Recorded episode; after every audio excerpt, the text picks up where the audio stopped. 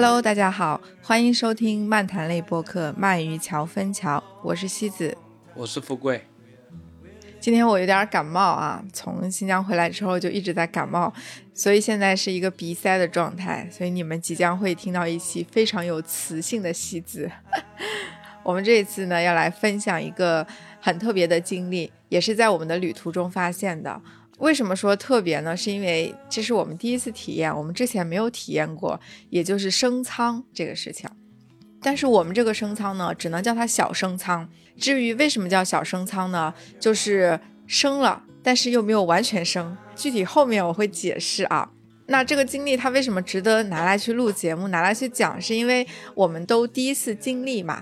但是我们的播客听众里面，我知道有一些这种收入百万的这种可能。听着就觉得，哎呀，这有什么可讲的？我每次坐飞机，我都是坐公务舱呀，可能就觉得这个太无聊了啊。如果你是这一类的听众，也没有关系，对吧？你可以了解一下我们穷人第一次坐豪华舱是一个什么体验嘛，说不定会让你回忆起自己第一次坐公务舱的这种体验和你当时的一个心情，对不对？那如果是没有升过舱的人，哎，你刚好可以来通过听听我们这期节目，了解一下升舱它到底是升什么呀，值不值得升呀？包括我们在这之间发生了好几次的这种情绪的波动啊，呃，我觉得也是蛮有意思的。所以说，就拿来跟大家讲一讲。呃，那我先解释一下这个为什么叫小升舱啊？因为我们这一次去新疆呢，坐的是南方航空。那我不知道其他的航空公司或者是其他的飞机的机型存不存在这种舱位，它是介于头等舱和经济舱中间有一个舱位，是三排座位。然后呢，他们的工作人员呢管它叫豪华舱，但是在他们 APP 的售票页面。这个仓位是叫明珠经济舱，更通俗一点的解释呢，你如果把它类比到坐高铁，就是如果经济舱是二等座的话，头等舱就是对应商务座，那我们升的这个舱呢，就可以对应到一等座啊，就它比二等座呢稍微呃会。座位大一点呀，然后享受的服务会更多一点呀，但是离这个商务舱还是有一定的距离。那为什么这么类比呢？也是因为它的这个舱位的价格和经济舱的价格其实是差别不是很大的，就是它的升舱的成本是比较低的。但是你想，我们平时坐高铁的时候，你如果二等座的票买不到了，你买了一等座的票，你不会觉得贵，你不会觉得心疼，你觉得还可以接受。但是如果一等座也没有了，你去买商务座，你就会觉得哇，太贵了，它这个价格差异就非常大了。这个在我的理解里，它就是一个前排的经济舱，大家可以这么想，豪华经济舱。前情提要解释完了，我们接下来就讲一下我们这整个一次的体验啊。那其实除了这个飞机的升舱之外，我们这一次还经历了另外一次，也是之前没有过的体验，也是在机场，就是它是一起的，所以我们就放在一起讲了。还有一个呢，就是支付宝里面呢，它有一个快捷登机，就是可以这种就类似于积分兑换的那种，就可能你的账号，比如你是。钻石会员啊，或者你是什么黄金会员，一年可以领几次，类似这种啊。其实我开始没太理解这个快捷登机的意思，我以为是，哎，是不是跟公务舱一样啊？然后可以用这个贵宾厅啊，然后可以走这个公务舱专用的安检通道啊。然后我们就去兑换了，然后我就问他，我说，哎，那你们这里有没有休息厅啊？然后那个支付宝的工作人员就说：“哦，我们没有休息厅。”我说：“那行吧，那我们就先进去。”嗯，他是给了我们两两张票，呃，一个呢是就上面写着那个安检口是三十六号口，那另外一种票呢一会儿再揭晓是什么票啊。然后他说：“你们是到这个安检口去安检，因为它是一个专用的。”安检通道啊，就是专门给我们这种就贵宾客户啊打双引号的贵宾。然后我当时拿着那个票出来，心里一直想的哦，这肯定是公务舱服务了。哎呀，我这终于我要神气了，我要走这个公务舱安检通道了。因为我知道他那个三十六号口是在哪个方向的，所以我就往那里走。这个时候，一个工作人员看到了我，他说：“哎呀，公务舱往那边走。”他给我指了另外一个方向。所以我因此知道了，哦，三十六号口不是公务舱的口子，因为它的方向是不一样的。然后我就跟他解释，哎呀，我不是公务舱，我要去三十六号口啊。然后我就去了，去了之后我发现那个口也好多人啊，就跟其他的安检口区别不是很大。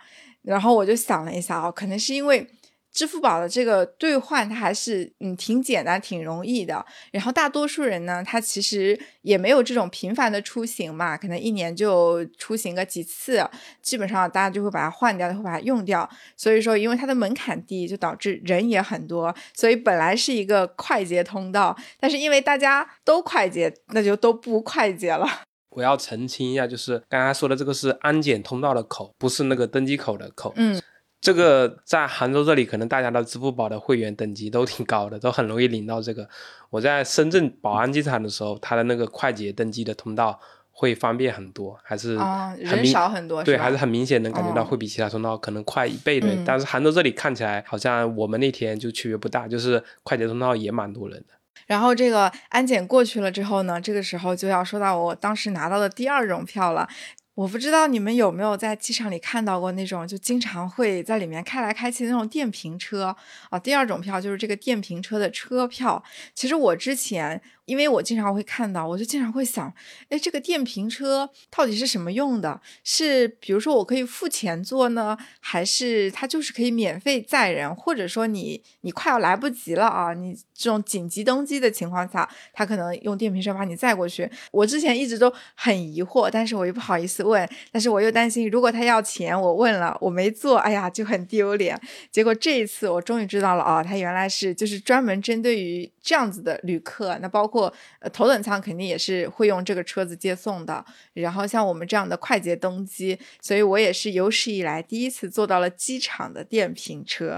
那个其他机场的那个电瓶车，它就是一个付费的服务。但是这边就是说，很多机场它没有大到需要去电瓶车。其实 杭州那个我们登机那个杭州航站楼也不大了，所以坐不坐电瓶车其实区别不太明显。我就印象中我在上海的时候就是。浦东或者虹桥，尤其是虹桥，它不是那个高铁站、火车站和那个是连着的嘛？它就算是一个大的综合体，所以你那种赶时间，就是如果在大老远的地方坐那种类似像摆渡车的这种，给他十块还是二十块钱，然后他就会拉你，就会挺方便的。不过这是现在有支付的时候，我记得前几年的时候我坐的时候，就是开那个电瓶车那个人，他就是口袋里塞十块钱，十块钱就是直接塞给他钱，然后他就上车。就走了，就是那种掏钱，就特别像那种以前公交车那种票买票的，就是 给那个售票员的那种感觉。嗯，现在好像都是扫码支付了。哦，这样啊，因为我没有付过钱啊，所以我也不知道。那我们这一次它是赠送的票嘛？然后呃，虽然说杭州的航站楼其实也没有很大，杭州的机场就是相比于其他的这种一二线城市或者是省会城市来说，它已经算是小的了。因为我印象中，我在那个昆明的机场，当时我就觉得这个机场怎么这么大？我从那个安检口走到我的登机口，我觉得我穿过了一个商场那么大，就真的里面太大了。昆明的火车站也非常大。没去之前啊，我一直以为昆明是一个边陲小城，后来去他那个火车站，好像是六个等候的那个厅。我那个口子好像排了三四十号，就觉得哇，这个火车站 怎么有这么多个口子？好，那我们回来啊，说到杭州，杭州的机场虽然不是很大，但是我我总觉得为什么每一次我的安检口都是在最里面？就是哪怕你再不大的机场，当你的安检口在最里面的时候，你就会觉得这个机场好大呀，你就觉得它好远啊。当然也有可能是因为每一次当我分配到这种很远的。登机口的时候，我就对他印象很深刻，所以让我只记住了这些经历，就是有点幸存者偏差这种感觉吧。包括我住酒店，我觉得我为什么每一次分到的都是最里面那个房间，就每次都是要穿过走廊，要走好远好远才能走到我的房间。对，酒店这个房间之前还没有意识到，在我们乌鲁木齐那次印象实在是太深了。不止乌鲁木齐啊，在那个唐布拉不也很远吗？就唐布拉和乌鲁木齐都是最里面一个房间。是这样的，因为在唐布拉的时候，我们虽然说住的是那端最远的那个，但是它只有一次。我们在乌鲁木齐从最左边的那间换到了最右边的一个房间，承受了两次痛苦。好，呃，所以我当时进去的时候，我坐电瓶车，我当时我就心想说，哦，希望我这一次的登机口可以远一点，然后不要让我的这一次这个机会浪费了。如果它很近，哎，那不是就什么都没享受到嘛，对吧？然后不过幸好我们那一次确实也是挺远的。然后在这个过程中，就是。它那个车子开的过程中，它有一个喇叭会对外有这个播报嘛。它那个喇叭就类似播报的，就是什么什么有车辆，什么行人请注意，就类似这种，就是有点像那个大卡车倒车的时候，就倒车请注意，倒车请注意，就类似这种语音播报，然后声音非常大，所以这个车子经过的所有的地方，旁边所有的人都会侧目，都都会看过来，因为那个声太大了，而且我还看到有人对着我们拍照，我觉得这个好羞耻啊，怎么这么尴尬？啊，可能我脸皮厚一点，我就很享受这种目光。我当时就觉得，哎呀，有点羞耻。这种就是特别像那种两拨人经过就互相觉得对方是傻逼的那种。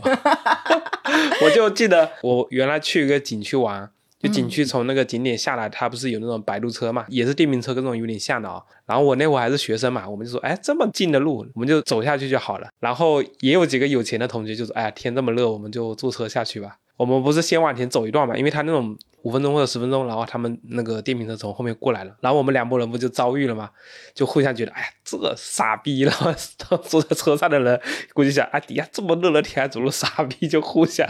那反正就是快速通道的经历就到此就结束了。我们坐电瓶车，我还想补充一个细节，我以为是他把我们直接从 A 点拉到 B 点。没想到车上有另外一个人，他的口在另外一个方向，所以开始他把我们拉到了另外一头那里去。对，然后送完了他，再又朝着反方向送我们去。对，相当于我们登机的路程增加了百分之五十，多享受了百分之五十的目光，是吧？好，那快速通道的经历就到此就结束了。我们这个时候就到了登机口。本来我们买的那个票其实就是一个经济舱嘛。然后我们在那边等等着要登机的时候，这个时候突然有一个工作人员，他就是负责那个检票上飞机的那个人。他说：“我们现在还有少量升舱机会，一百一十九元一位，有没有要升舱的旅客？有没有要升舱的旅客？”我当时听到的时候，我就以为这个升舱是升公务舱。我在想说，哇，公务舱居然只要一百一十九就可以升，然后我就有点蠢蠢欲动。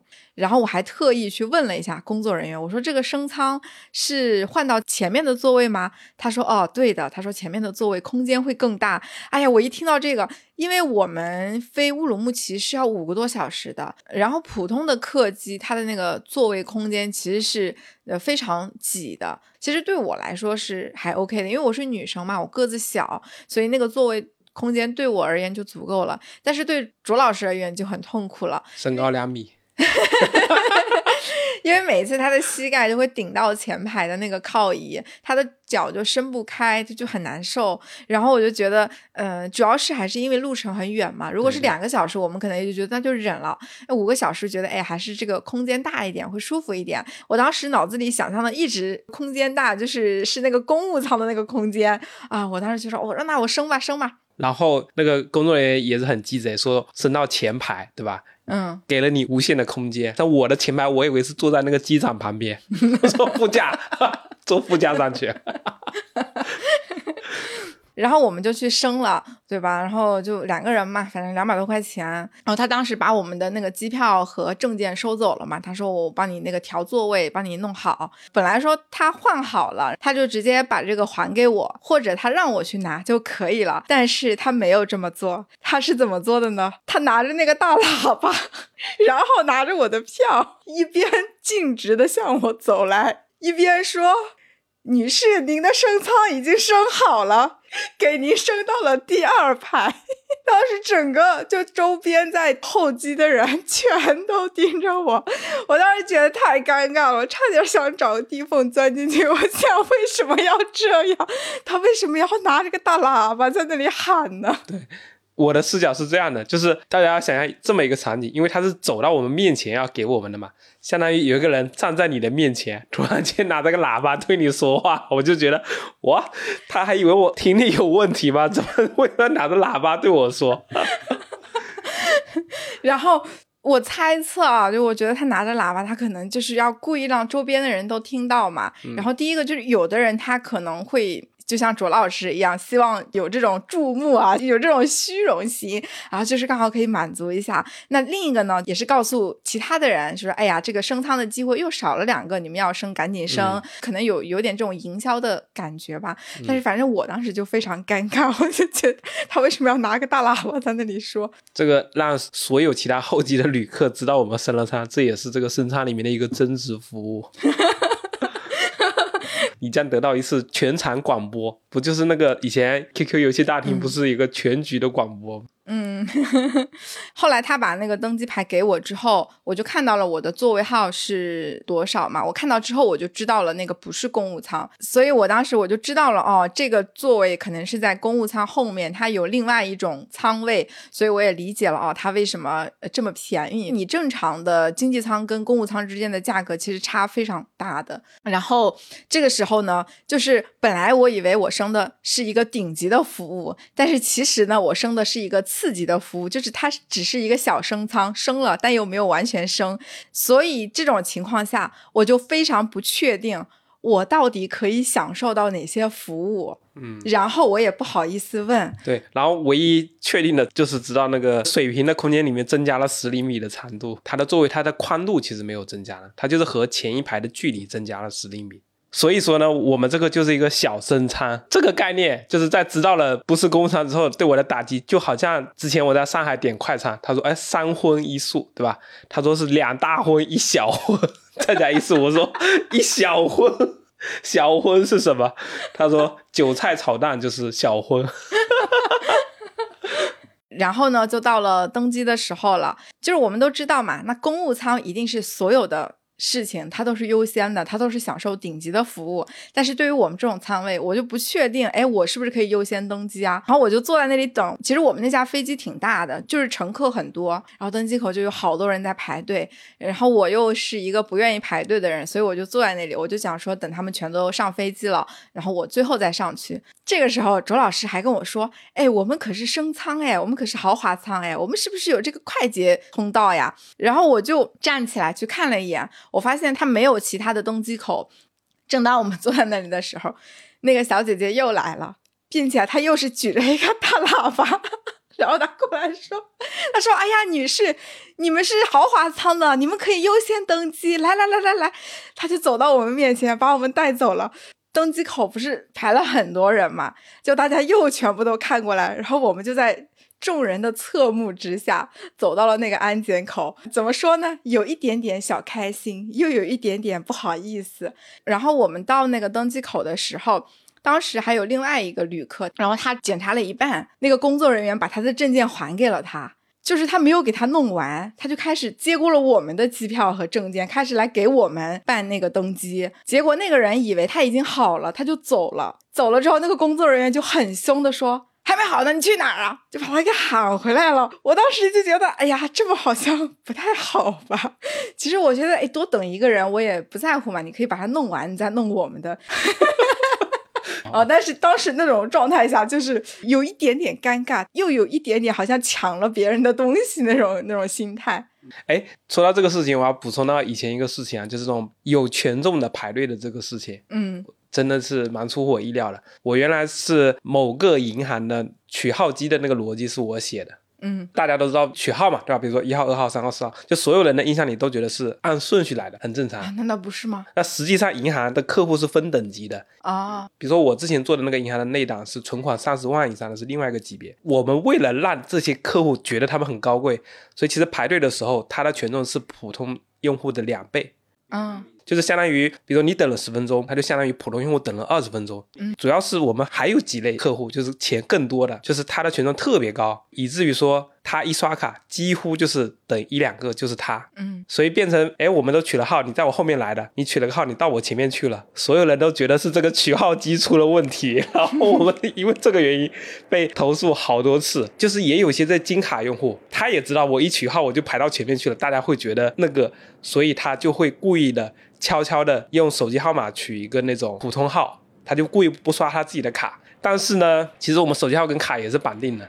他用那个手机号取了之后，就会通知大堂经理有一个中贵客户来了，你们可以劝劝他要不要买理财产品。然后所以大堂经理会说：“哎呀，您怎么在这里排队了？快往前，快往前！”结果就是搞得更加的复杂。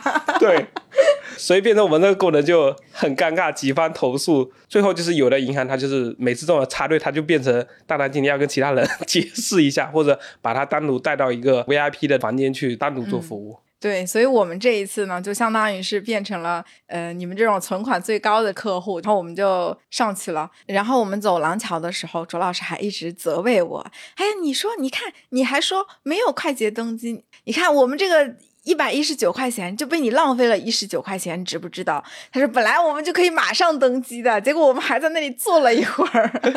就是他说这个升舱，就是我的脑海里记住的都是豪华舱，就是结果后来实际上它的完整的名字应该是经济豪华舱还是经济舱？西子就只记住了它是个经济舱，我只记住了它是个豪华舱。经过了这一次的事情，然后我又觉得，哦，那我们所享受到的服务应该又是跟头等舱是一样的，所以我那个时候我的心态又转变了，就是由最开始觉得，哦，它是一个呃公务舱，然后后面觉得，哦，它还是一个经济舱，到现在觉得，哦，它应该也还是公务舱吧。哦，那现在名字就变成小公务舱了，低配公务舱是吧？然后我们就上飞机了嘛。然后上飞机之后，这个时候会有一个空乘或者空姐给我们每个人发一瓶水。那这个我知道，经济舱肯定是没有的，因为我们回来坐的就是经济舱，就没有这个东西。就是也是同一个航空公司，就它会有一瓶小瓶的矿泉水，就是你一上飞机，它就会发给你。哦，原来是这个细节啊，难怪。原来这个是增值服务，这个服务真的还蛮有用的。就是我好多次坐飞机，一上去就有点口渴嘛，我就说能不能先给我一瓶水？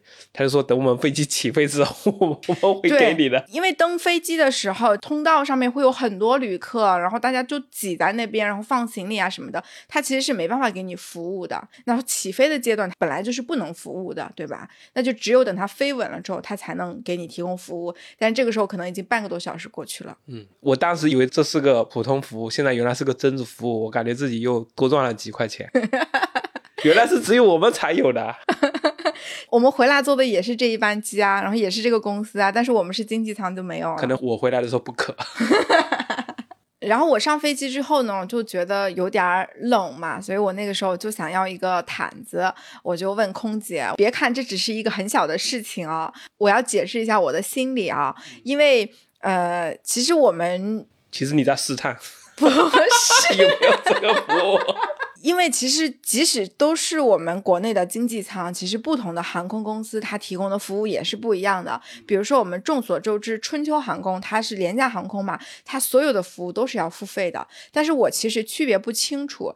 比如说首都航空，我之前其实不觉得它是一个联航，或者说不知道它是个联航。最近我才知道，哦，原来首航也是一个联航。其实我区别不清楚哪个是普通的航空，哪个是联航，然后哪些服务是需要付费的，哪些服务是可以免费的。所以就导致我经常上飞机之后，我想要一些服务的时候，我就不确定这个服务需不需要付钱。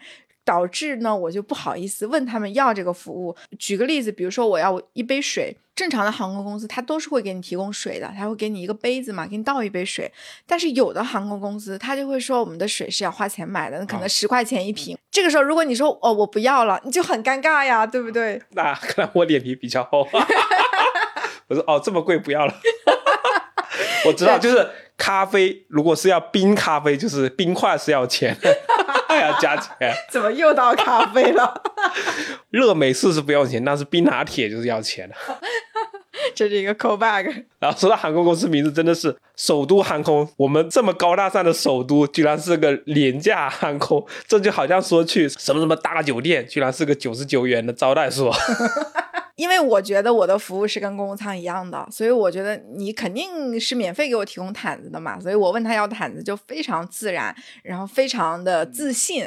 对，当然他也确实马上就给了我毯。哎，我知道了，这个时候我觉得那个服务人员其实他还是做的不太好的。按理说他应该说：“女士，我先去拿一下话筒，我再把毛巾递给你的时候，顺便再可以告诉你，女士，你要的毛巾已经给你了，然后让其他人都知道你获得了一条毛毯。但是其实南航的毛毯应该就是免费提供的，就是经济舱应该也是有毛毯的。但是它的区别是在于哪里呢？区别是我们前排就是那五排的座位那里是专门有一个空姐的，她离她的工作间是很近的。你要什么服务的时候，她立刻就可以给你提供。如果你是经济舱的乘客，她可能就会说等我们飞机停稳了再说，她可能是不会给你服务的。哦，可以可以，又赚到了。然后就进入正常的环节了嘛，反正其他的人一开始登机啊，然后飞机就要起飞啊什么的。当时坐进来之后，我就问卓老师，我说你有没有觉得这个空间跟平常坐的飞机比他们更大嘛？然后卓老师当时是觉得说好像没有感觉到。那对我来说，因为我都是不挤的，所以我是更不可能感觉到了。刚好我想要上厕所，因为我记得我自己最开始选的那个座位是哪个座位。我去上厕所的途中，我就专门 留意了那一排座位它有多宽，然后我就看了一下其他的座位，普通女生她那个腿放在那里，她都会顶到前排的靠背，所以我们那个座位肯定是比她那个更宽的。所以说，别看只是小小的十公分，非常重要的。所以这个时候我就确认了啊，这个钱没有白花，这个座位确实大了一点。哦，我还以为是其他的那些服务就值回来了，原来还是要这宽度才行，是不是？那五个小时呢？你要是很挤就很累啊，对吧？服务都是送的，就是买了这十公分。对，然后呢，就进入了。飞机上非常重要的一个环节就是餐食的环节。其实我觉得在飞机上吃东西是一个非常重要的环节。我们曾经做过一些联航，它是不提供餐食的。不提供餐食，你就会觉得这个时间过得好慢好慢，因为吃饭就要吃一个小时，就是从他开始把那个车车推出来的时候。就已经开始进入了那个环节，然后一直到最后把那个餐盒什么的收走，这整个过程其实很久的，因为它意味着它是要服务整个飞机嘛。飞机上提供餐食，然后再吃饭，其实它是可以帮助我们去消耗掉你在飞机上漫长的，但是你又不能玩手机，又不能干其他事情的这个时间的。就我在飞机上一般就会睡觉嘛，那我还挺容易睡着的。因为他都不会在飞机飞稳了之后就开始提供服务，他就是到半中间的时候，他才会突然开始发这个饭啊什么的。所以我就经常会在睡觉的时候，他开始发饭的时候，我就突然醒了。就有的时候我的座位明明是很后面的，然后他从最前排开始发，但是我就醒了。然后我醒了之后，就是我有一个心理的状态啊，我不知道你会不会跟我一样，就我会经常。叫很期待，我会探头，哎，今天有什么吃的？今天吃的是什么呀？这个航空公司的餐食怎么样啊？有什么饮料可以选呀？然后我就希望说，在他。到我这里的时候，我就先把我想要的东西选好。他来了，我就可以马上告诉他，我就不用在那里看半天。哦，你今天有可乐、有咖啡、有茶、有什么的。但是他那个其实非常非常慢，因为他要一个一个人问过去。他一排有六个人，对，然后他又要拿饭，又要拿饮料，而且每样都要问你，你要什么饭，你要喝什么饮料，还要给你倒。你就是周奇墨里那个段子里的高级点餐客，快捷点餐。我就那种哥们儿懂行的，就是希望马上点掉。对，就我不希望在这里浪费这个米。线，来碗鱼丸米线，木有鱼丸。然后那个时候你就会很期待，很期待，但是这个期待的时间就很长很长，因为它好慢。但是呢，我们这一次坐的是前排的座位，我们坐的是豪华舱，所以他那个车一推出来。我就知道有什么东西了，不用经过那么漫长的期待了。他一开始问机长想要什么的时候，就能选好了，想好了一堆。而且他服务的话术是不一样的哦。怎么说？就是他给我们这边发饭的时候，他说的是：“女士您好，我们今天为您准备了鸡肉饭和鱼肉饭，请问您想要吃什么？”他是这么问的。但是经济舱一般他不会这么说，他比如说：“哎，女士您呢？哎，先生您要什么？” 他都是这样的，这句话也值五五块钱，这也在这个增值服务里面。我觉得他会就会默认你经济舱的人，我问到你这里的时候，你已经知道我们有什么饭了。比如说我在问最外面这个人，你里面的人肯定已经听到了，对吧？我就不会再问一遍了。但是我们这边他就是会逐个会这么问，而且是很客气的那种。那我告诉你，还有一种增值服务，就是我那次升舱。然后他就会说这个寿司是特别为你们准备的，你们吃的时候千万不要让后面的人看见，是不是再加五块钱？这说一下，卓老师说的那个寿司是他之前的有过的一次升舱的经历啊，就不是我们这一次的。我们这一次吃的东西跟后面的人是一样的，就没有什么区别。但是呢。还有一个细节，他不是有两个人吗？就是一前一后有两个空姐，嗯，就是正常的，他们两个人就会一个人拿饭，一个人拿饮料这样嘛。然后我们前排的这些是在吃饭之前，他有一个热毛巾给你擦手的，并且我发现他在卓老师的那个座位前排的那个小桌板上贴了一个字条，因为那个时候主要是在睡觉，然后上面字条上写的是：“旅客您好。”我们为您提供服务的时候，您正在休息。如您醒来，请随时联系我们，就类似这样的话啊。反正我之前在后面，我从来没有遇到过。但是也许是因为我吃饭的时候从来就没有在睡觉过，就是我永远都是 早早的就在那边等着。哎，今天有什么吃的？我在这里又要再补充一下，在联航上点餐的经历。以前的时候，我买机票其实通常看时间和价格嘛，就我不知道我买的是廉价航空的，所以我上飞机的时候我不知道那里是餐食是没有提供的，那我不就饿了嘛，饿着肚子我就点了飞机上的餐食。春秋航空好像是五十块钱一份，我说错了，是四十五块钱一份，那个汤是要加五块钱的。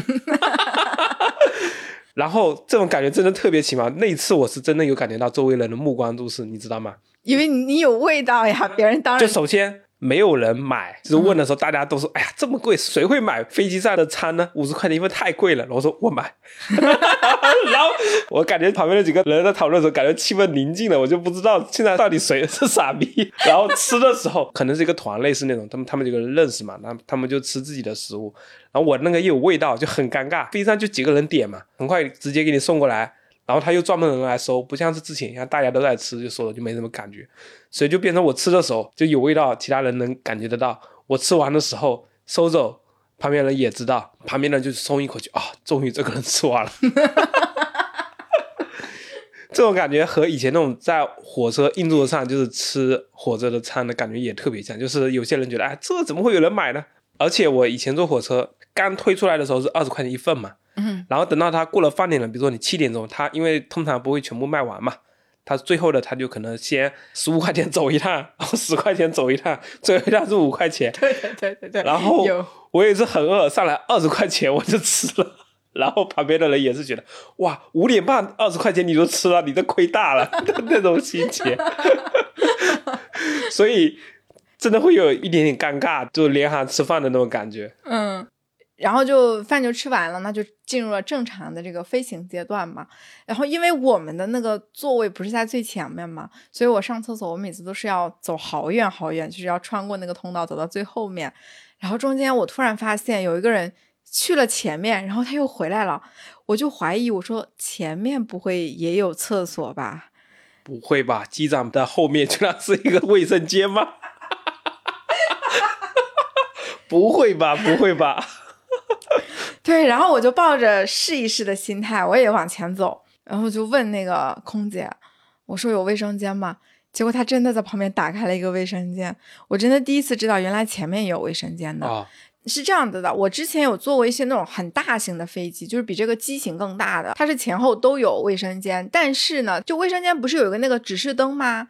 然后前后都有指示灯。嗯嗯嗯嗯，但是我们这架飞机前面的那个卫生间是没有指示灯的，就是意味着你正常情况下你是不知道那儿有个卫生间的。这个我也要说一下，就是我那次升舱的经历。我坐在前面的时候，服务人员他也是说：“先生您好，我们这里前排有个专门用的卫生间，不要让后面的人知道。”所以，我也是因为那次我才知道前面有卫生间的，并且我坐的那次里面，我们不是有个窗帘拉着的吗？后面有个前排的旅客。有个大聪明，他直接就知道前面，我就知道里面有卫生间，他就直接进来，然后空乘人员想把他拦住，说这个是 这个是豪华舱专用的嘛？他说我不管，我 直接进去跟自己家一样。然后空乘算了，反正空着也是空着。然后出来的时候又跟他解释了一遍，然后还把那个窗帘重新给粘上，特别特别神奇。不过我这个要说一下，南方航空其实这一点做的还是挺好的，因为呃我们回来的那一趟就没有升到舱嘛，就就是那个舱位没有了，我们坐的就是经济舱。但是因为我已经坐过这一架飞机了，我知道前面有个卫生间。我是你们上一个航班的豪华舱，可以吗？有没有附加服务？这个也算在里面的，可以使用两次。然后呃，我那个时候要上厕所，但是后面的那个卫生间已经满了，而且外面还有几个人在排队。我当时心里就想，嘿，我知道前面有个卫生间，然后我就往前走了。要往前走，我走到最前面的时候，就有一个空姐，她就说啊，你要用卫生间是吗？来这边，然后她就。帮我把门打开了，对，所以我觉得他们还是蛮好的，他没有因为你是经济舱，就说前面这个不能用什么的。但是呢，我回来的时候，因为那个时候也是刚好吃完饭，然后有一个空姐推着小推车在收那个垃圾之类的，她不是挡住了位置吗？然后我就叫她，因为她刚好就是站在头等舱和豪华舱中间那个位置，我不是要越过她往前走吗？当时。她就左右看了一下旁边的座位，说：“哦，女士，您是哪个座位的？” 我说：“我是后面的。”我是你们上一个航班的尊贵的豪华舱。难道你看不出来吗？我笑死了！一日好华舱，终身好华舱。想到一个事情，之前坐火车的时候。也是有个什么尊贵服务，就是优先上的，有一类人是可以先进去的，可能你坐软卧或者什么的，但是人们很多分不清嘛，所以他就会提前给那些人发一个红色的马甲。然后我的那个朋友懵逼，他说：“我靠，我这穿上去就不就跟那志愿者一样吗？”然后他在那等的时候，在等的时候，好几个人朝他过来要抬东西，他就把把那个丢地上了，我不要了，我就排队。他这样快速登机的时候，对吧？他如果假设我们豪华舱的人有件红色背心，这样就好认了。他说：“哎，您不是红色背心。”然后就到已经快要下飞机了啊！就快要下飞机，这里还有一个细节，就是他们会提供薄荷糖。嗯，这个也是经济舱是没有的，并且他提供薄荷糖的时候也是啊，女士您好，这是我们为您准备的薄荷糖。这是经济舱人没有的，你们 你们一定不要让他们知道了。哎呀，人家没有这么说。等一下，等一下，别人当真了。我跟你说，你在节目里说的每一句话都有人当真的。你想我们规划那期节目，我说你是专家，然后人家听众说这个专家怎么什么都没说。然后我们就要下飞机了嘛，对吧？我不知道是不是就是中国人爱这样，还是全世界都这样啊？因为我没有坐过那种就很多外国人的航班啊，我坐的哪怕是国际航班，也是一飞机都是中国人。就是他飞机还没有停稳，还在滑翔的时候，然后就所有人站到那个通道上，对，就会挤在那边，就好像我挤在那里，我就可以早下飞机。可是你不管多早下飞机，大家。等行李都是一样的，你还是要去那里等行李啊！就大家的时间其实是差不多的。然后像之前，如果我坐的是后排的座位，我就会倾向于让大家都先走，我最后再走，因为我就是不想跟人家挤嘛。但是因为我们是最前排的座位，所以我就不用担心这个问题。因为头等舱后面不是有一个帘子吗？有个窗帘，然后它是粘起来的，上面还挂了一个小牌牌。当时我看到那个帘子的时候，我还在想说，哎，为什么他们有帘子，我们也是升舱呀，我们也是豪华舱，为什么我们有帘子啊？然后，然后我转头一看，发现，哎，我们后面也有帘子，就是都是有一个帘子的。所以他们就算是等在这个过道上，他是不能越过这个帘子的，他也是在帘子后面。那就意味着，不管他们多早站到那里。一定都是我们先下飞机，因为我们在前面嘛，所以肯定是我们先走。所以就是这个时候就体验到了，就会先下飞机的那种体验。我想到后面那个事情，我连下去了。对，然后，然后这里发生了一件重磅之中的重磅，就是这一趟旅途中最经典的部分出现了。就是因为乌鲁木齐它的那个防疫比较严格嘛，就是严格来说应该是整个新疆的防疫都很严格，所以我们当时落地到乌鲁木齐的机场的时候，他们机场的防疫人员是要上机来检查的，有专门的人上机来测体温的，就测完你 OK。呃，你才能下去，你才能下飞机。然后我们那架飞机呢，它刚好就是要坐那个摆渡车的。然后我们当时出飞机下飞机之后呢，就外面有一辆那种小巴车，它这个小巴车呢是拉着这个防疫的人员过来的一个车子。对，但是当时我们从飞机出来的时候，卓老师并没有反应过来，他当时问了一个问题，我说：“尊贵的豪华舱是上左边的这辆小巴车吗？” 然后那个人直接懵逼了，他说：“不不不不不，这个车我们是拉去隔离点的。”我而且我是很猴急，直接就想上去了。我一下理所当然，我就知道，我知道我懂行，这个是我们尊贵的豪华车用户是吧？对方？连忙拦住了我。我当时笑死了，我估计防疫人员都直接懵逼了，这怎么还有送上门的？本来我以为一切到下飞机就要结束了，没想到，而且他周老师当时真的是非常自然，就非常理所当然，觉得哦，豪华舱是坐这个车是吧？然后他飞机上的人都震惊了，我真的笑死了。然后这一次就是坐在前排，我留意到一个细节啊，呃，我们那三排座位里面有一个座位是坐着一个工作人员的，呃，并且我发现我们回来的时候，虽然我没有升到舱啊，但是因为我去上厕所嘛，我留意了一下，发现也有这个人，就是一定会有一个这样的人，但是我不知道他坐在那里是什么作用，因为他不是空乘，他是不提供服务的。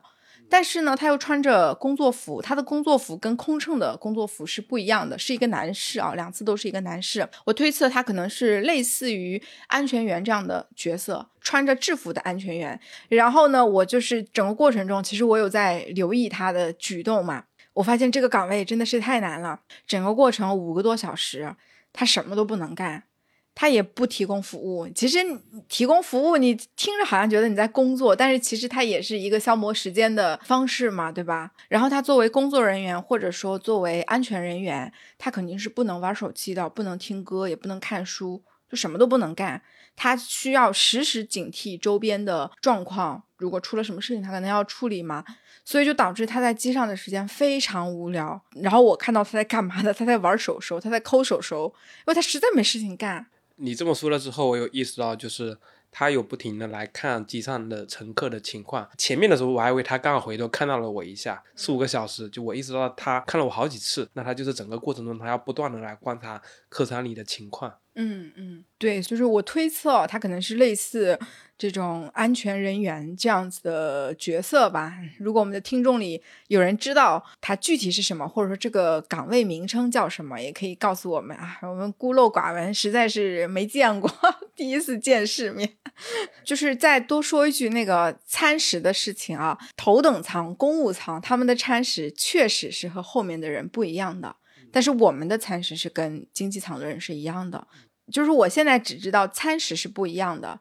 为什么呢？因为我看到了他们吃的是什么，烤全羊吗？吃的不一样，但是我也不知道其他有没有什么服务是一样的。但是在我的角度，我是觉得我想要享受到的服务已经享受到了。就如果你的服务再升级再好一点，其实我反而会。觉得尴尬，比如说像海底捞那种服务，我就会脚底会抠出两室一厅的那种，就我很不适应这种服务。对我，我我喜欢自助，就是你让我自己来就好了，你不要管我的那种。嗯，所以说，呃，如果我们的听众里面有坐过公务舱，或者是经常坐公务舱的人，也可以在评论区告诉我们，公务舱它到底有一些什么样的服务，跟我们所这一次所升的这个仓有没有什么区别。没有做过公务舱或者没有升过舱的朋友，也可以畅想一下啊！如果你有机会。去做公务舱，你会希望得到什么样的服务，对吧？或者说，你觉得经济舱目前对你而言有没有什么痛点？有没有什么你觉得难以忍受的？飞机上就不应该这样子的这种东西啊，你都可以来评论区跟我们分享啊。虽然我们也解决不了，我们也不是航空公司，还是畅想一下嘛啊。说不定南方航空的人就听到了我们这期节目，然后就发现，哎呀，这是一个活广告呀，然后就欢迎给我们打钱。或者说给我们发一件能展示自己是曾经坐过豪华餐的马甲，南方航空豪华餐用户留念。这一次的经历对我们来说还是挺特别的，毕竟穷人家的孩子嘛，哈，没有升过舱。然后总体而言啊，我觉得所有我们得到的东西，一百一十九块钱的价格，我自己认为是还挺值得的，挺合适的。主要的原因还就是因为这个旅途的时间很长。我还会这那两个喇叭 让所有人都知道了。如果没有那两个喇叭会更好。那我们今天节目的内容就到这里了，我们跟大家拜拜。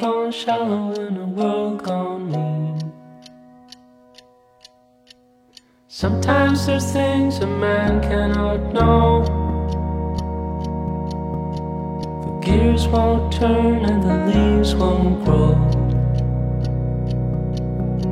There's no place to run and no gasoline. Engine won't turn and the train won't leave. Engines won't turn and the train won't leave.